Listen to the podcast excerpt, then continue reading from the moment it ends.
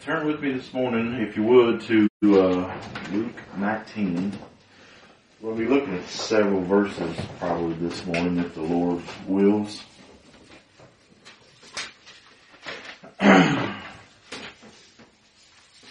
Luke chapter 19 is where we'll begin this morning. It's kind of where my thoughts started this morning, at least.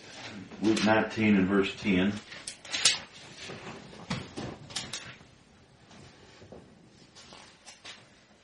Want to start reading in uh,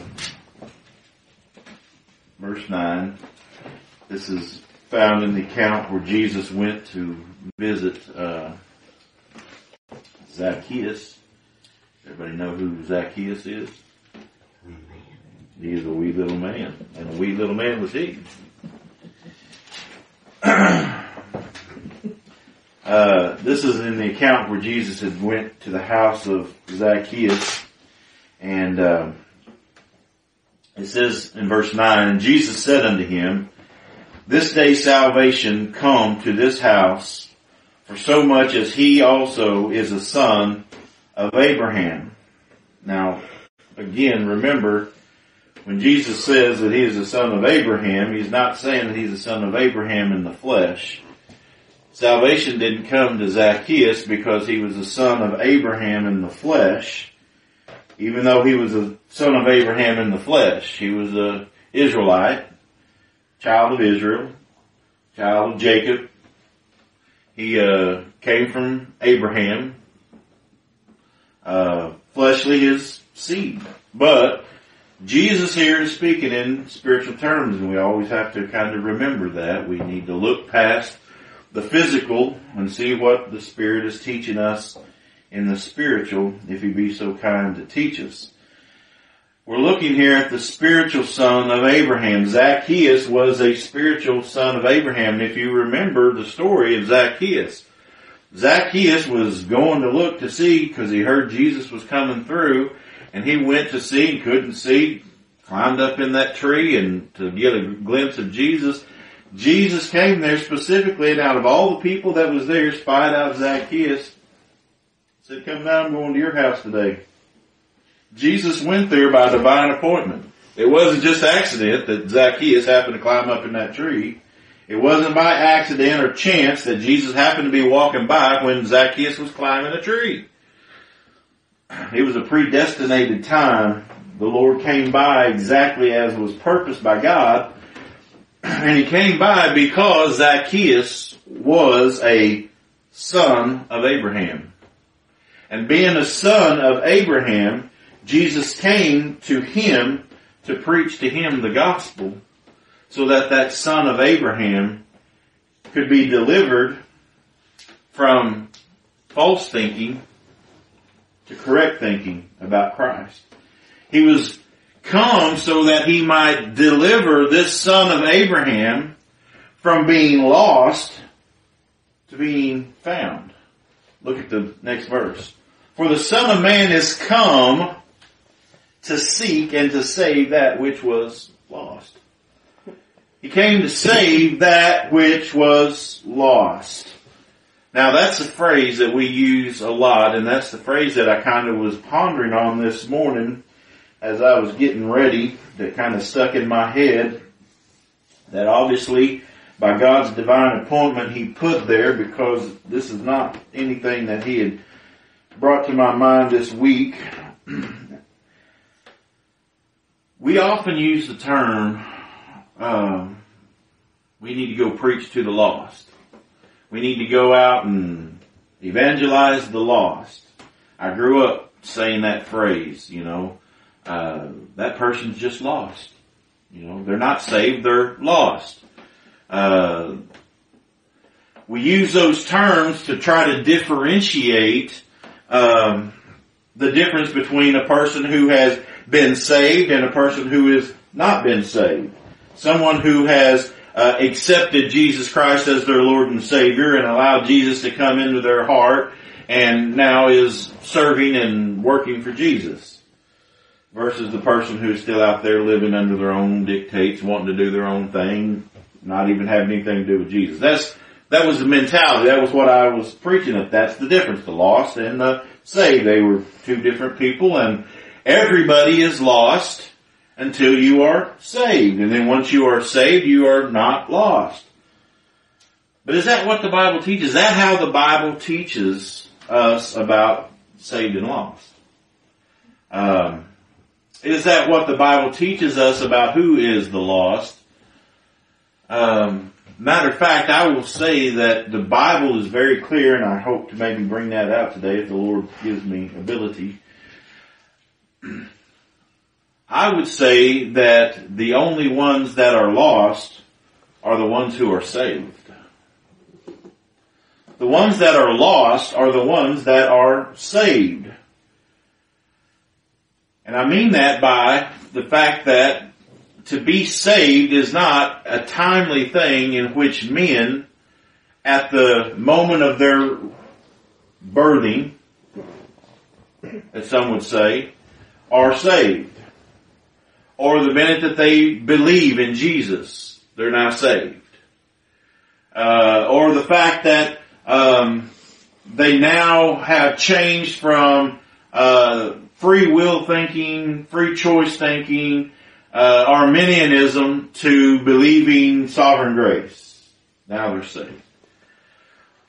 Now, in a temporal sense, I would guess that would be being saved from wrong thinking. God has, at that point in time, granted them repentance and thus saved them from continuing in error about the gospel and the work and salvation of Jesus Christ. So in that sense, I would say yes, that would be a salvation, but whenever we are talking about in terms of the legal salvation, the uh, justification before God, why men are saved, why men are uh, not uh, under God's wrath, why men are not uh, going to be uh, cast into hell, why men are counted as just before God is not by anything that they do in time. That is accomplished by them.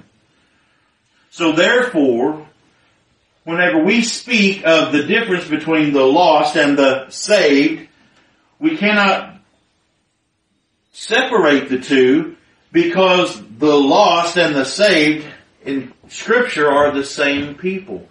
Those who are saved were the lost sons of Abraham, the lost sheep of Christ who were found.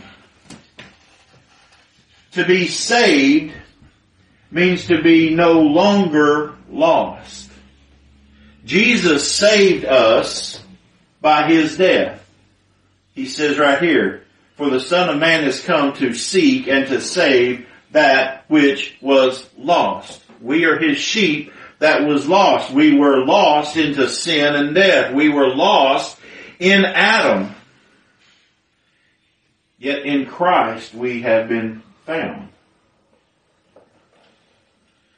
Jesus said here, for the Son of Man is come, the purpose of Christ, the reason Jesus came is to seek and to save that which was lost. Now, brethren, I'm telling you, whenever Jesus makes a statement like that, whenever God in flesh makes a statement that says, the purpose for me coming, the reason that I am here is to seek and to save that which was lost, we can be assured by the Holy Spirit of God and the words of scripture, which are not lies, we can be assured that Jesus accomplished everything that he was sent and was given to do.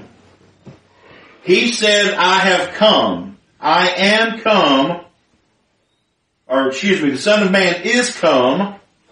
The purpose of me being here. The reason that I have taken on flesh. The reason I've been made likened unto my brethren is so that for my brethren I might seek and save them which are lost. My brethren, my sheep, the ones who have been entrusted to me, the ones who I am a surety for. Remember again that illustration has kind of came up quite a bit here lately. The the uh, uh, whenever uh, Benjamin was to be taken to Joseph and his brother said, I will be a surety for him. If I do not go and bring him back, then let his blood be on my, be my fault. Let it be, let me be the one to blame. That's the purpose of the surety. The surety was to go and to stand instead and to make sure that the person who was being charged with the crimes, that they show up back in front of the judge. Well, brethren, we are showing back up in front of the judge and we're not being brought back to the judge under condemnation. We were lost, but now we are found. We are being brought back by our surety. He has come to seek and to save and he will be successful. So, my question is, is who is the lost and will there be any lost in hell? We talked about that all the lost is going to be cast into hell. That's what I used to preach. but will there be any lost in hell?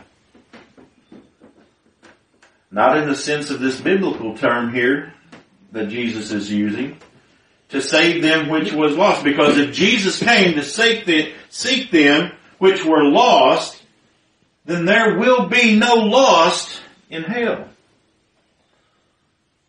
Say, well, what about all the people that will be in hell? What do you consider them to be? Well, they were never His to begin with. See, the reason that we are lost, if we are His, is because we have always been His. We were given to Him before the foundation of the world.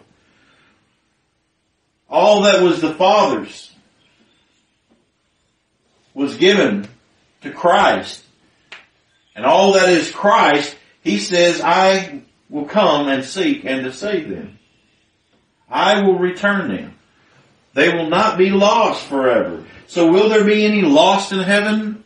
No, because Christ has come to seek and save. Them. He said in 2 Peter, I will that none should perish, but that all come to repentance. He's, that verse isn't talking about everybody in the world. That verse is specifically talking about the brethren that is in the context of that verse.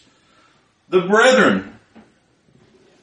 He said, I will have you brethren that you not be ignorant of these very things, that a day, a day is like a thousand years, a thousand years like a day, that God is not slack, that Christ is going to be coming back.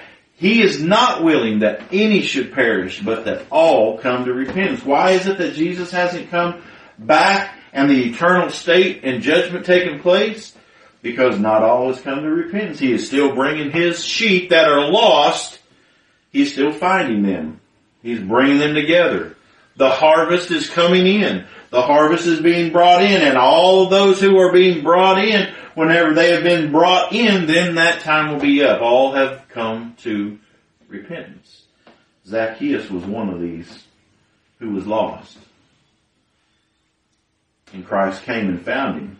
And if you know the story, uh, he was brought in. He was harvested. He was found. Now, let's look at a few other verses in the scripture and see, is this the truth of the scripture though? Or is this just the harebrained scheme of a crummy preacher that uh, is uneducated and don't know how to speak correctly? Let's look in John chapter 6. Let's go there first. I've jotted down a few scriptures that came to my mind this morning in this sub, in thinking about this subject and I don't know if all these will be in order or not as far as, you know, a nice cohesive thought out outline of scriptures, but it's the scriptures nonetheless and we'll just go as the Spirit leads us on this. But John chapter 6 came to my mind at first. And I already kind of quoted some of this, but let's look at these familiar verses. Started in verse uh, 37. This is in Jesus' great discourse on the bread, which is from heaven, which we spoke about just recently. But look at verse 37. It says, All that the Father giveth me shall come to me, and him that cometh to me I will in no wise cast out. Now, how many is going to be cast out? None, right? Why? Because he just said all that the Father giveth him. Now you remember a few weeks ago we talked about uh, we talked about a quantifier. Remember me talking about a quantifier? What was a quantifier? Y'all remember? Y'all slept since then. Or had lack of sleep since then. Quantifier is something that um, differentiates a group of people, okay, or, or a certain number, okay. So if I said uh, all that was here this morning sang a hymn. Now, whenever I use that word all, does that mean everybody in the world? No. What's the quantifier? Those that were here. That quantifies the all. So now all doesn't have the meaning of everybody that exists, but the word all is now defined with all within the group that was gathered here together in context of the one singing the hymns, right? That's a quantifier. So whenever Jesus is speaking about the ones who are not going to be cast out, the ones who are going to be saved, the ones who are going to be drawn and raised up at the last day, that word all here, the quantifier is that the Father giveth me. Those are the only ones. Nobody else. All that the Father giveth me shall come to me. Who's going to come to Jesus Christ?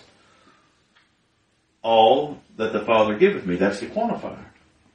That's how we know the success of the gospel. When Jesus said, I have come to seek and to save that which was lost, not only do we know that to be true because Jesus said it and He's God and cannot lie, but we also know that Jesus has also said that all that the Father giveth me shall come to me. We know that they are coming. We don't have to worry about people being out there somewhere scattered in the four corners or, you know, through the four corners of the world and somebody not hearing the gospel and missing heaven because somebody didn't speak the gospel to them. Somebody didn't preach the gospel to them. Somebody didn't get a Bible into their hands. Somebody didn't get an evangelist to come and preach a revival. No, not one was going to be lost. Not one is going to be lost because the one who said, I have come to seek and to save is the one who is out looking for them. It's not the evangelist out looking for them. It's not the preacher out looking for them. It's not the missionary boards. It's not the seminaries. It's not the schools of thought, uh, of theology that's out there. That is not who is seeking and saving that which is lost. The one who is seeking and saving that which is lost is the Lord Jesus Christ. They're His sheep, and He is the one that is responsible for them. If the Bible speaks anything of responsibility and accountability, it speaks of it in the person of Jesus Christ. We talk about being accountable and responsible. Brethren, listen, the sovereign God of this universe of any universe, if there be any other universes. This is the only one that we actually know of, according to scripture, but if there be any other universes, He's the God of that too. And that God has predestinated everything. And that God has set one above all others, the Lord Jesus, and that, that person, that man, is in control of all life. He is in control of everything. Nothing is happening apart from Him. The Bible says that everything in this world, by Him, it consists or is held together. Jesus is the one in control. He's the one that is doing everything, controlling everything, bringing about all the purpose of God. I think back again, and I may be wrong in this uh, uh, uh, symbolism, uh, but that's how the Lord's given me to think on it at least as of now, unless corrected. But whenever Jesus was the Lamb seated upon the throne in Revelation and he was given a scroll and that scroll was given with all those seals and he was the only one worthy to open that, that was the very purpose and predestination of God that was from the beginning. That the Bible says that all known unto God are all His works, the end from the beginning was all contained in that scroll. The full purpose of God was in that scroll and Jesus Christ was the only one worthy to open it up and to bring forth and bring to fruition and to cause by providence everything that was found in that scroll. He is the one fulfilling all of the things. That's why the Bible says all the promises of God are yea and amen in Christ Jesus. It's because it's His accountability, it's His responsibility. If there is any accountability and responsibility when it comes to the child of grace, it is placed upon their substitute. He is the one who is accountable for us. He is the one who was sent to seek and to save that which is lost. If there is any responsibility for the child of grace, that responsibility lies upon his substitute. Jesus is the one who is responsible to pay for our sins and to also be the one to preserve us in this life. He is the one who is to work in us to will and to do his good pleasure. So we are being given faith to trust in Him not only for His substitutionary work for us, but His ever interceding for us on our behalf. He has come to save fully to the utmost, the Bible says, those who are lost. He came to do that for us.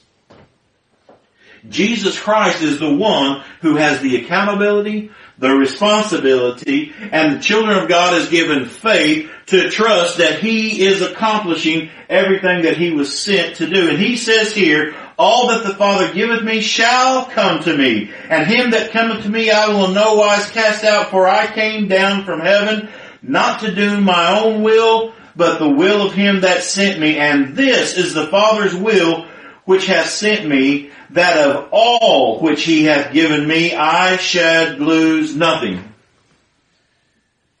So will there be any lost in hell? No.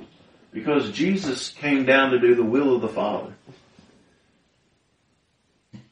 This makes me think of, uh, well, and look, while we're there, not to overlook this, but look, but should raise it up at the last day. All that was given to the Father will be raised up at the last day. They will experience the resurrection. They will experience that day whenever this mortal flesh will be put down. And if it's already been dead and in the ground, that there will be a time whenever that will be raised up, which is His, and be given an eternal body, a spiritual body, one like their Savior, one like Christ, but it will be raised up. he says, and this is the will of him that sent me, that everyone which seeth the Son and believeth on him may have everlasting life, and I will raise him up at the last day. There's not going to be one found in hell, brethren. They're all going to be saved. The lost is those who are Christ, and those who are Christ that are lost will be, excuse me, found. Turn with me, if you would, to uh, John chapter, uh, uh, excuse me, Matthew chapter 10.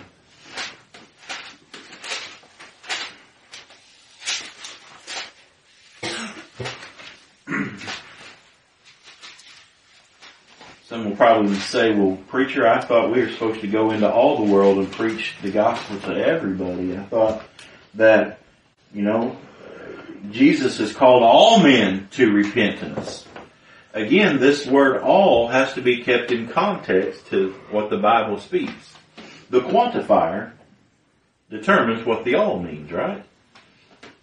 Repentance is only given to His people.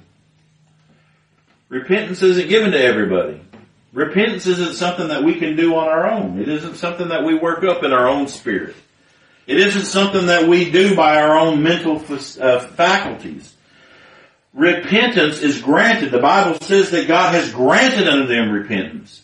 That repentance is a work of God. The Bible says it is the work of God that you believe. If we quit believing in our self-righteousness and believe upon Christ and His righteousness, that belief wasn't something that we just changed from our desire to look at this and then now we're going to believe on this. It wasn't something that we did in and of ourselves. It was something that was given to us. It was the work of God. All the works of God that are done in us are done by God, not by us. Our flesh doesn't do anything good. Therefore, if we are believing, if we are His, if we are the ones who have have uh, um, believed on Him, we have done so because we are His sheep. So people don't just repent of their own. They repent because they've been granted repentance. They've been given repentance. They've been given that because they've been given life by Christ. And due to that life, they now can hear the gospel. They can believe the gospel and they can turn from false gospels. That's all by the work of God in them. Look at Matthew chapter 10. As I began to say a minute ago, we say, well, aren't we supposed to go out and preach this to everybody? God's called everybody to repentance and that we're to be evangelizing all these people out there and everything. Well, let's look what Jesus said here. In Matthew 10, whenever he sent out the 12. In verse uh, 5, it says, These 12 Jesus sent forth and commanded them saying, Go not into the way of the Gentiles and into any city of the Samaritans enter ye not. Now, the reason for that is because the time of the gospel was not to be taken to the Gentiles. Not that the Gentiles were not included in uh, Christ's redemptive work. The Gentiles were uh, in the uh, redemptive work of Christ. The Bible says that He is uh, a people out of every language, nation, tribe, and tongue. It's not just Jew or Gentile. That in Christ Jesus there is no Jew nor Gentile. There were one in Christ Jesus. However, in the dispensation of the gospel, in the in the in the proceeding of the gospel to go forth, the Bible says that it was first in Jerusalem, then Judea, then into the other parts of the world. Right? Whenever Jesus gave this command, it was the command was that the gospel was to be to the Jew first, then to the Greek.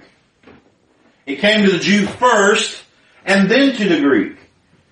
Okay? And so at this point, Jesus is commanding these people, but go rather to the lost sheep of the house of Israel. And as ye go, preach saying the kingdom of heaven is at hand. So Jesus here is saying, whenever you go, don't go over here to preach. Go here to preach the gospel. Go preach the kingdom is at hand here to the, what does it say? the lost house of Israel. Okay, so Israel is the quantifier on who they were to go preach to, but specifically the lost sheep of Israel. See, he was telling them to go preach to those who were the believing people in Israel, among Israel. Because they were to preach to Israel first, and then after Christ's resurrection, the gospel was then spread to every language, tribe, and tongue. But here we see that it's to the lost sheep of Israel. Now, you say, well, wait a minute, he, isn't all, wasn't all of Israel lost? Well, again, what does the Bible say? Jesus came to seek and to save that which was lost. If all of Israel, all the people who were Israelites, were part of those sheep, then all of them will be saved. But we know that Jesus just got done saying in where we was at in John that there were some that believed and some that didn't believe. Why? Because they were the children of Satan.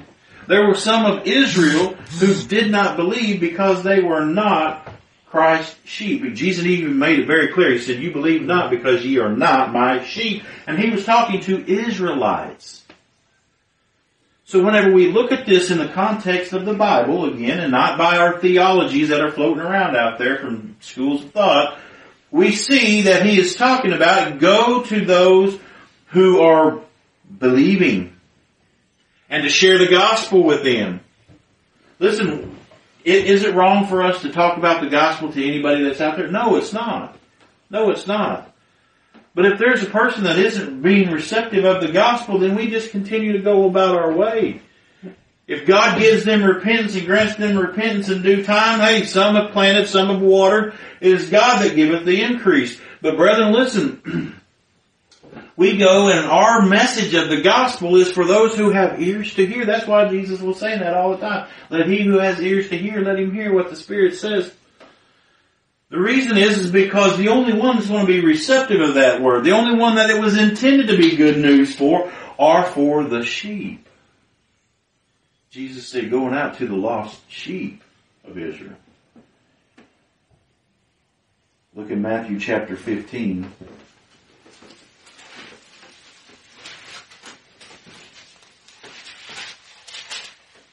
Matthew chapter 15.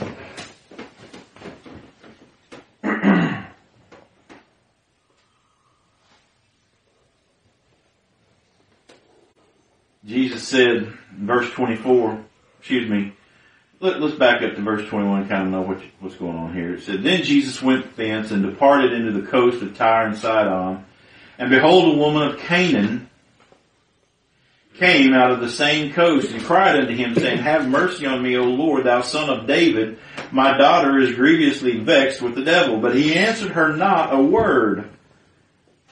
And his disciples came and besought him, saying, Send her away, for she crieth after us.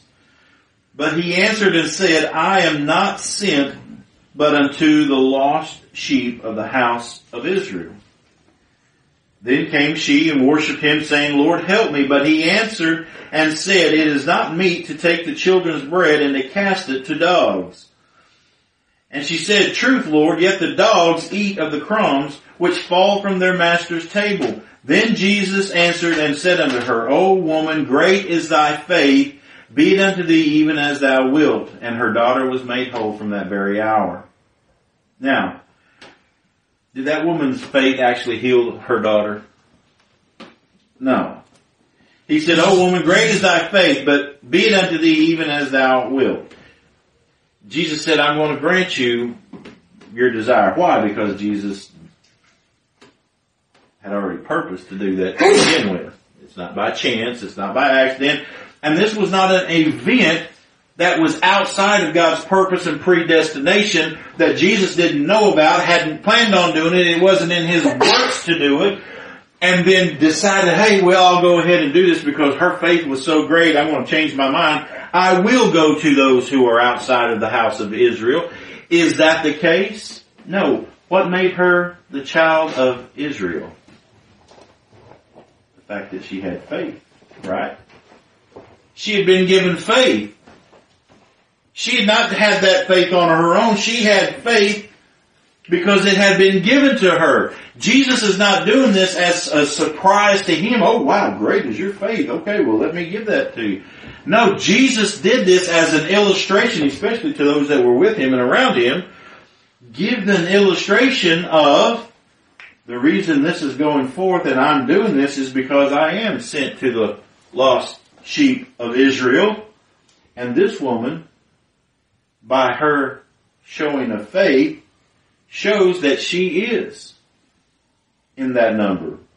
Like Rahab and all those other Gentiles who in the past were by faith shown to be children of God. That's why Jesus spoke to her. That's why Jesus granted her her request, not because she requested it, but to show forth his work and to accomplish that which he had been sent to do. Okay? So we see it was to the lost house of Israel, the lost sheep of Israel. Now whenever I think of that, the reason that Jesus did this, the reason that Jesus is going to keep all those that are given to him is because, and turn with me to John, back to John again, is because Jesus, in simple terms, is the good shepherd. See, the reason Jesus is accomplishing this is he's a good shepherd. I'm not a good shepherd. no preacher, no pastor that's ever given, even though God calls these men, gifts these men, they're called to the office to be a pastor an elder within the church, deacons that are called to, to serve within the church, to serve the church. These men are not infallible. They're fallible men. And they're not good shepherds. Okay? There's only one good shepherd. Look with me if you would at John chapter 10 and let's look at verse 7. Says, Jesus said unto them, Verily, verily I say unto you, I am the door of the sheep. All that ever came before me are thieves and robbers, but the sheep did not hear them.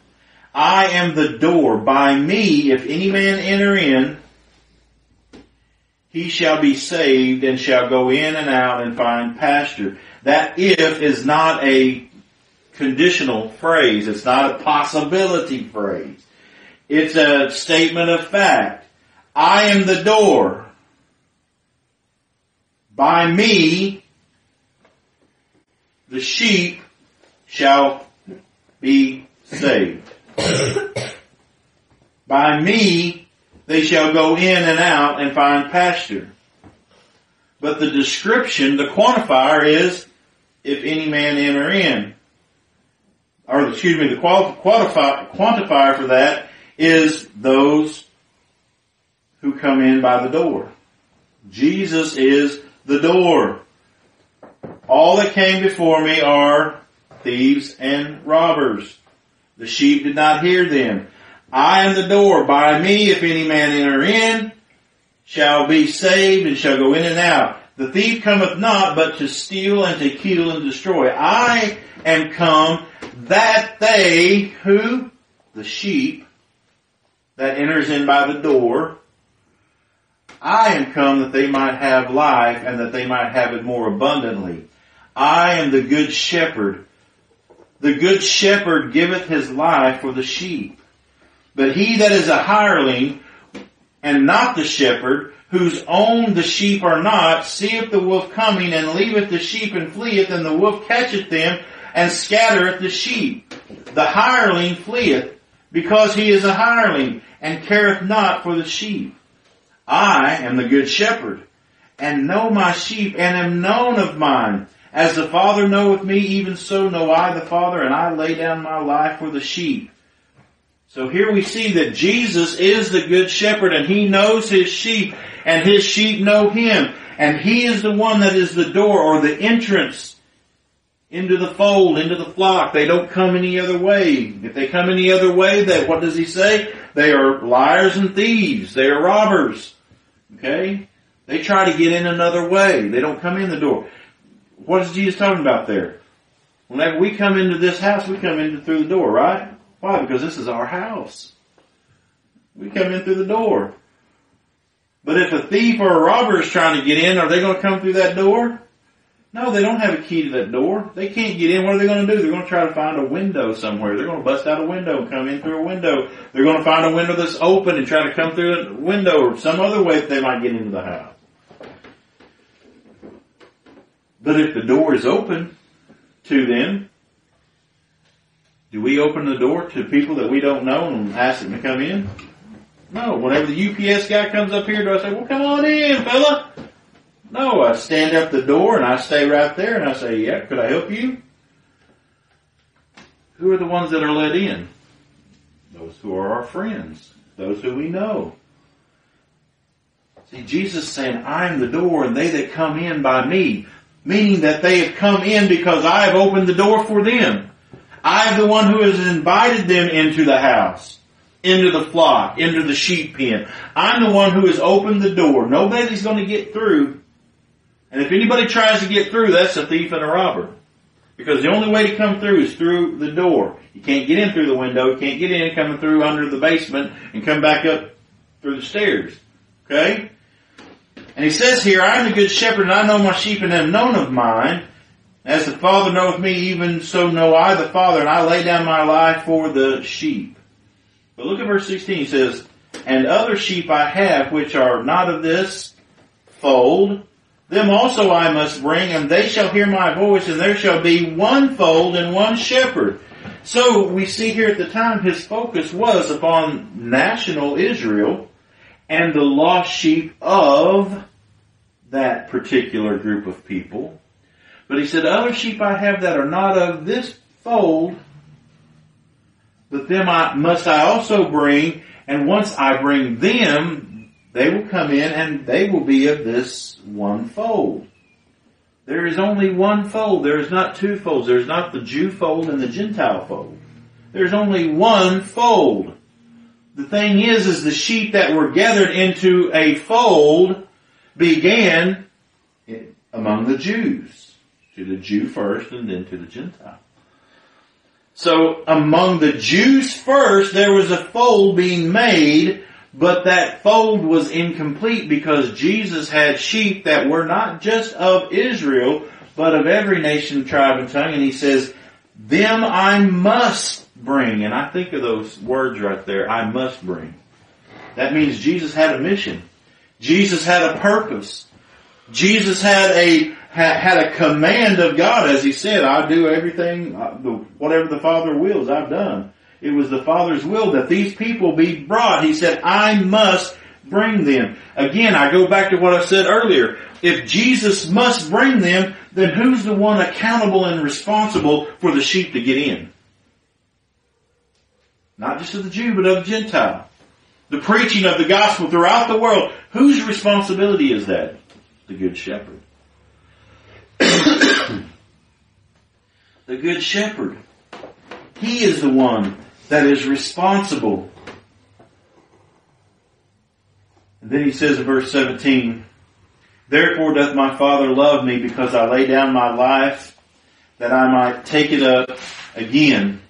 No man take it from me, but I lay it down of myself and I have power to lay it down and I have power to take it up. This commandment have I received of my Father. It was the, it was God's command that Jesus Christ lose nothing but lay down his life and in laying down his life secured salvation for his sheep for them to be brought back. That which was lost will be found. That which was lost will be saved. Will there be any in hell that are lost? No. Why? Because the good shepherd laid down his life for the sheep. That's why John 3.16 says, For God so loved the world. The world meaning who? The world of God's people, the world of God's believers, that He makes believers, the world of God's sheep. For God so loved the world that He gave His only begotten Son that whosoever believeth, there's the quantifier, Jesus was sent for those who would be the believers. Who are the ones who are believers? The ones that the Lord has granted to believe. Right? The only ones who are believers are those who are born of God. Who come to the Father, come because of Him. No man cometh to the Father except by me. No one cometh to the Father. The Father has to drag them. The Bible says all that the Father uh, has given me shall come to me. That's guaranteed, but how do they come? They come because they said, unless the Father draws them. That word draw means to drag. What's he doing? He's bringing them all in, pulling them all in. Look, if you would, at Hebrews 13:20. A couple more verses and I think we'll be done. Hebrews chapter 13.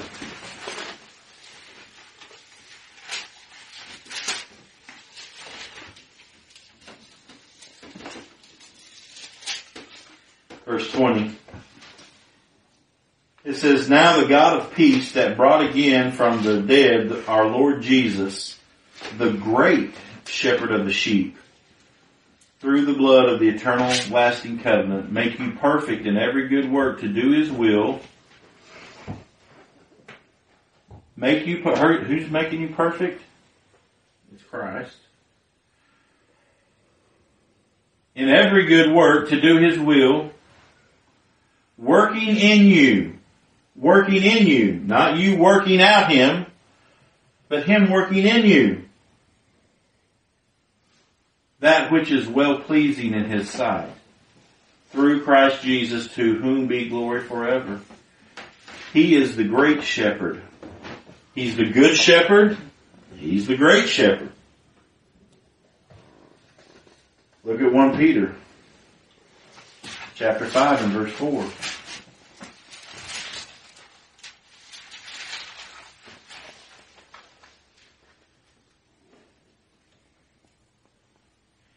Verse, or start in verse 1. The elders which are among you I exhort, who also, uh, who am also an elder and a witness of the sufferings of Christ. Talk about Peter, he's a, he was an elder in the church. Writing to other elders here. He says, and a witness of the sufferings of Christ and also a partaker of the glory that shall be revealed. Feed the flock of God which is among you, taking the oversight thereof, not by constraint, but willingly, not for filthy lucre, but of a ready mind. Speaking about the elders, those who have been called of God to pastor the churches.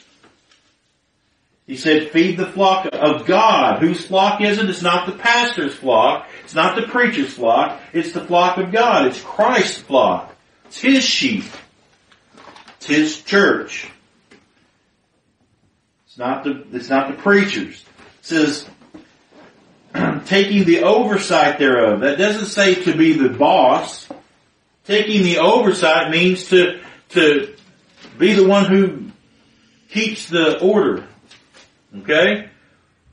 What happens, what is one of the duties as, that I have as a pastor? Well, I'm the one who kind of sets the order for how we conduct the services here. We come together and we sing songs and our hymns and we preach, we pray, we fellowship together. We set in order these things. That's kind of what the the uh, if there's any discipline that needs to be taken place, the pastor is the one who has the oversight. He's the one who is to govern over these proceedings and, and, as they are to be done and the orderliness of them and how they are to be done. But he is no, in no way above anybody else in the church and he is not to lord it over God's heritage as the Bible says.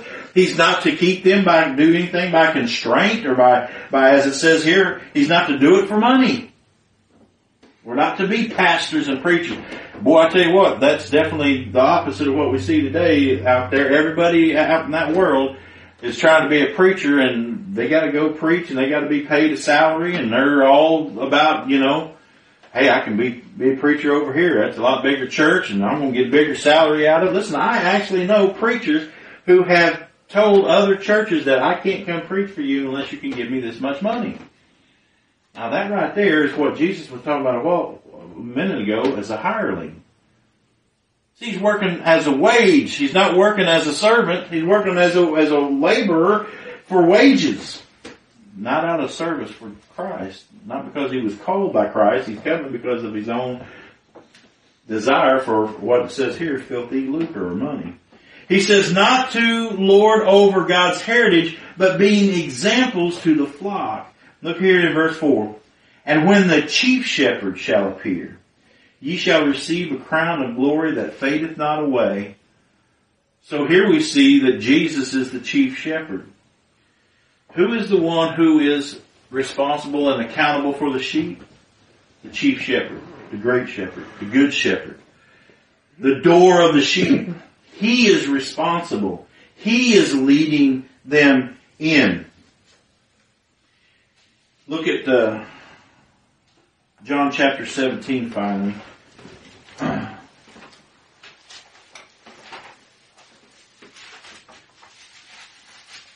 think this has kind of come completely full circle here whenever we see this.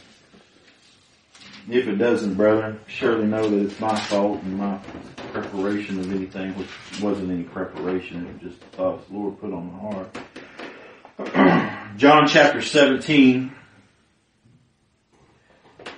I'm going to start reading in verse 1, and I will point out exactly what I intend to look at here in a minute. These words spake Jesus and lifted up his eyes to heaven. This is whenever Jesus was praying before his crucifixion to the Lord, whenever Jesus went into Gethsemane and was praying. The Bible says that he was so overcome with what was about to take place in Christ, uh, being rebuked of God, as Psalm says, he was rebuked of God, or uh, whenever God's wrath uh, and judgment was to fall on him because of the sin that he was uh, taking on for his brethren. Jesus, the Bible says, whenever he was praying, he was under such such uh, uh, state that his the Bible says that he sweat as it were great drops of blood. Um, but this is the prayer he says, Father, the hour is come, glorify thy Son, and thy Son, that thy Son also may glorify thee, as thou hast given him power over all flesh, that he should give eternal life. Here it is, the quantifier, to as many as thou hast given him. Who's the only ones who's going to have eternal life? Who are going to be saved? Those whom the Father has given him. And this is life eternal, that they might know thee, the only true God. Who are the ones who are going to know and believe on Jesus Christ? Those who have been given eternal life. Those who have been given Him. It all goes back to those who were given Him. It all goes back to that eternal union before the foundation of the world. Salvation has nothing to do with what we do in time, conditioned by any response or any kind of action that we do. It always, always goes back to the predestinated purpose of God to glorify His Son through the redemption of His people that God chose before the foundation of the world, elected in Christ Jesus and given unto Him, blessed with all spiritual blessings in heavenly places, and given that beautiful, wonderful gift of union. We are in Christ. Our life is hid in Christ with God. Our life is His life. Our life is Christ. It is all about Christ and that union, that salvation, that that eternal union, uh, and and and everything that was part of that. That was outside of everything that we have done. We weren't even existing at that time, nor was anybody or anything. There was not a molecule of this created earth in existence whenever God did that. So therefore salvation is not in the hands of any man. Therefore, those that are lost and those that are saved are all of one because those who are lost belong to Jesus. And Jesus being the good, great chief shepherd loses none of his sheep because it was his responsibility from the Father in his will to come and redeem, meaning to be brought back. That's what redeem means. To be brought back. Therefore, none will be lost. Why? Because he was put in charge to go do that. Not the pastor, not the preacher, not the church, not your mama, not your daddy, not your grandpa or grandma or aunt or uncle or best friend. Nobody is put in charge of bringing in the lost except the great shepherd. He says, and this is life eternal that they might know thee, the only true God, and Jesus Christ whom thou hast sent. Who was the one sent? Christ. He says, I have glorified thee on the earth. I have finished the work which thou gavest me to do. And now, O Father, glorify thou me with thine own self with the glory which I had with thee before the world was. I have manifested thy name unto the men which thou gavest me out of the world. Thine they were, that means we belong to God. Before we were given to Christ, we belong to God. Okay? We are His. The Bible says that our names were written down.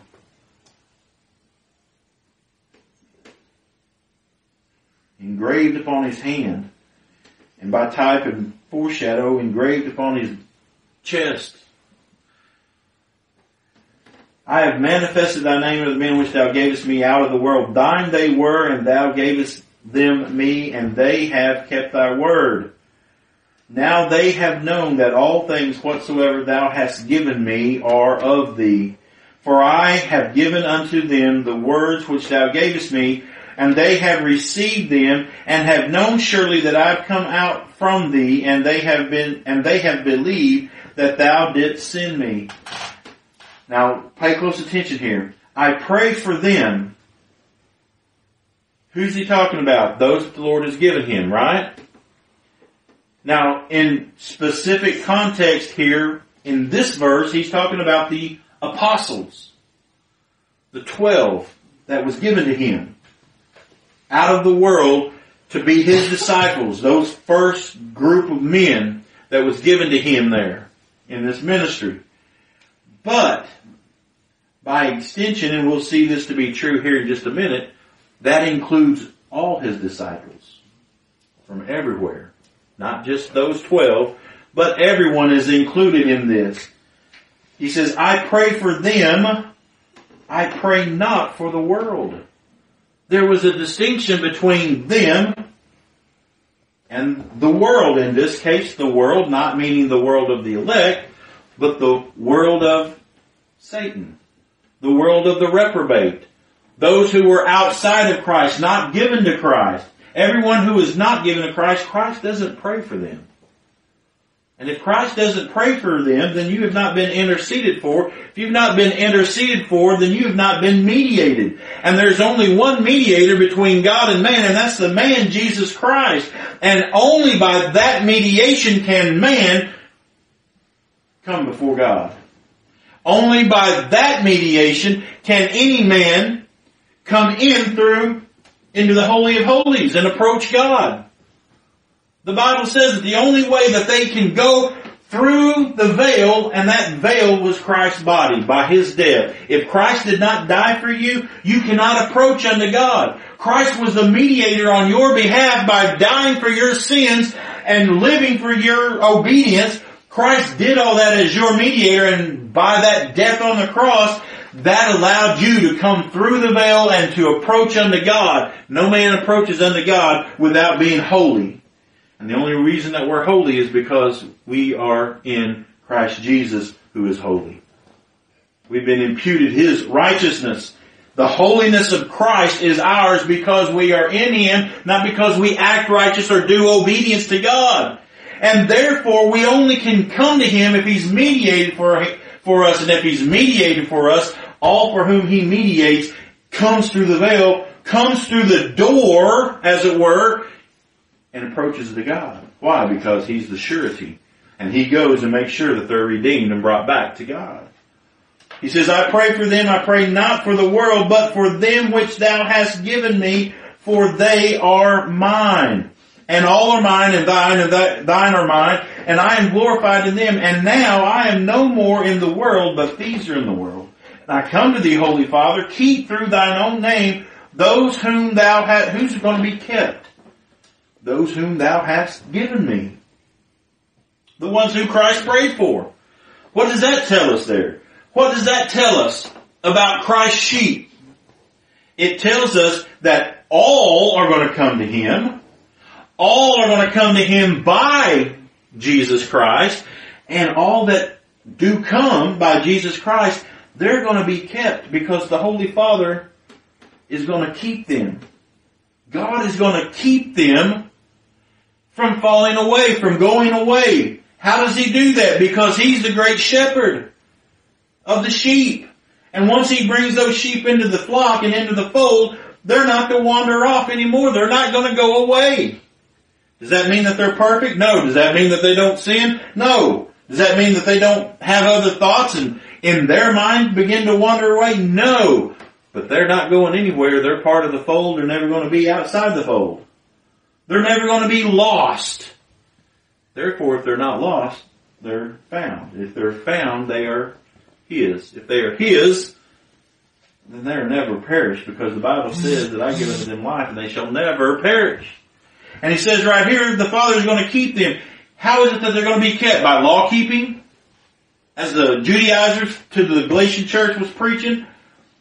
I know that we, I know that we are saved by grace and election and predestination and Christ's imputation of righteousness to us. But brethren, we have a duty and responsibility to keep these commands that God has given us. Is that what keeps us? Didn't Paul say, have you begun in the Spirit? Are you now made perfect by the flesh? Are we made perfect by the flesh? Are we continued? No, what was made perfect? We just read it a while ago. Who made us perfect? Christ Jesus made us perfect. How did He make us perfect? By His shed blood. he says, and now I'm no more in the world, but these are in the world. Keep them through thine own name. Those whom thou hast given me, that they may be one as we are. While I was with them in the world, I kept them in thy name. Those that thou hast given me, I have kept, and none of them is lost. None of them is lost. Will there be any lost in hell? No. Well, someone's going to say, well, preacher, you didn't read the rest of that verse. One of them was lost. Well, number one, let me just say this. Are you calling Jesus a liar? Jesus said none would be lost. All would come. Are you saying that there are people that could have been saved but wasn't saved? Well, if that's the case, then the great shepherd ain't so great because the great shepherd brings all his sheep in. He lost something and couldn't retrieve it. He went away as their surety, came back to God empty handed. Brethren, I don't think that to be so. They may say, well look, preacher, it says right there, those that thou gavest me I have kept and none of them is lost, but the son of perdition, that the scripture might be fulfilled. Well, this is very simple. I, I, there may be there may be a more smart answer than what I'm about to give, but to me, I just look at it in a simple way. If he was lost, speaking of Judas, this is who this is talking about, right? Because out of the twelve that God gave Jesus, Judas was the one who was lost. He's talking about Judas. I have kept all those and none of them is lost. But it says the son, but the son of perdition, that the scripture might be fulfilled. He says, I have kept them and none of them is lost. So that means none of them are lost. But what about the son of perdition? What about Judas? Wasn't he lost? No, that's why he used the phrase son of perdition. He is differentiating. Although God gave Judas to Jesus and the twelve, that's why I said in particular whenever Jesus was praying that all that the Father had given him, he prayed for them and not them only, but those that are also of this fold that I must also bring. Those in the world that's outside of those within Israel right now, but there's other flock out, or there's other sheep out there that must be brought into the one flock. Whenever he was praying for all those people, he wasn't praying for Judas because Judas wasn't given to him in the sense that these other men were. He was given to him in the sense that it was God's purpose through Judas to betray Jesus that would lead to his crucifixion. Matter of fact, the Bible pre, God predestinated, but the Bible prophesied that back in the Old Testament, prophesied Judas and what his job would be before he ever existed. Judas was the man that God chose to be that, and therefore that's why Jesus, whenever he prayed this, he said, none have been lost, but the son of perdition was lost.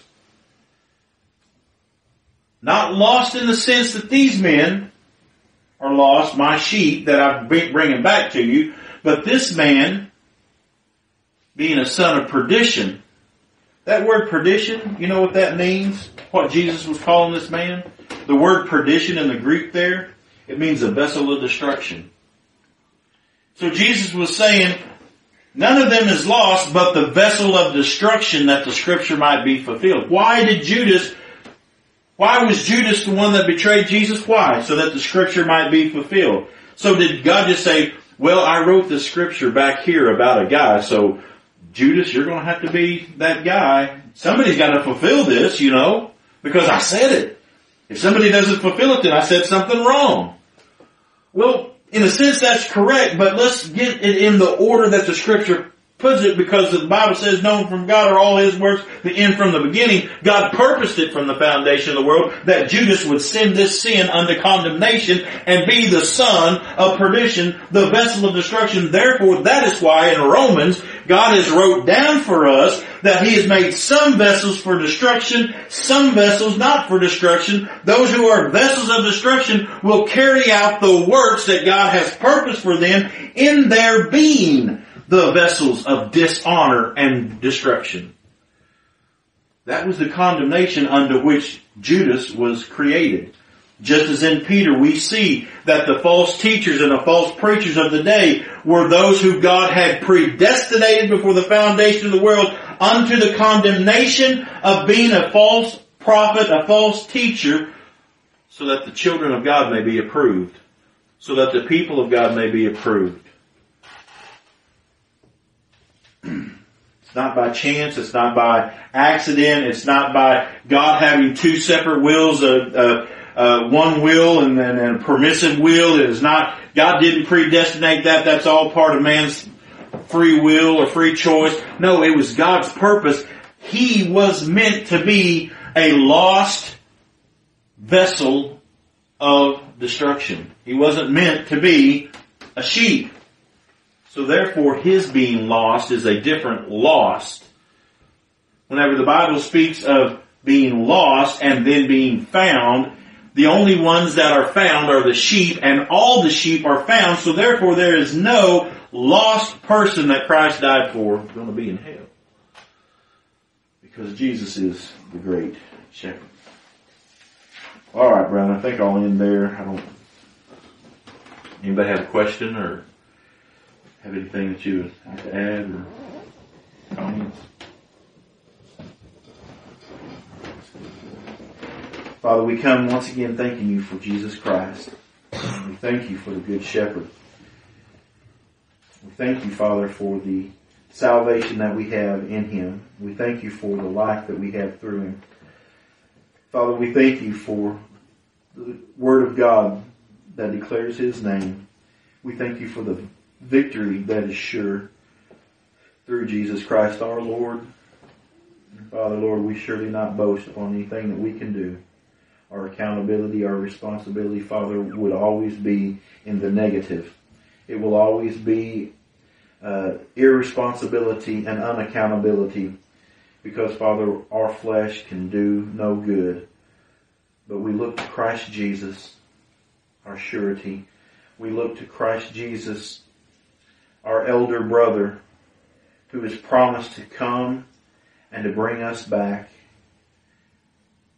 His blood was shed on our behalf and it was because of that shed blood that we have been made perfect, that we have been uh, given entrance through the veil and acceptance with God.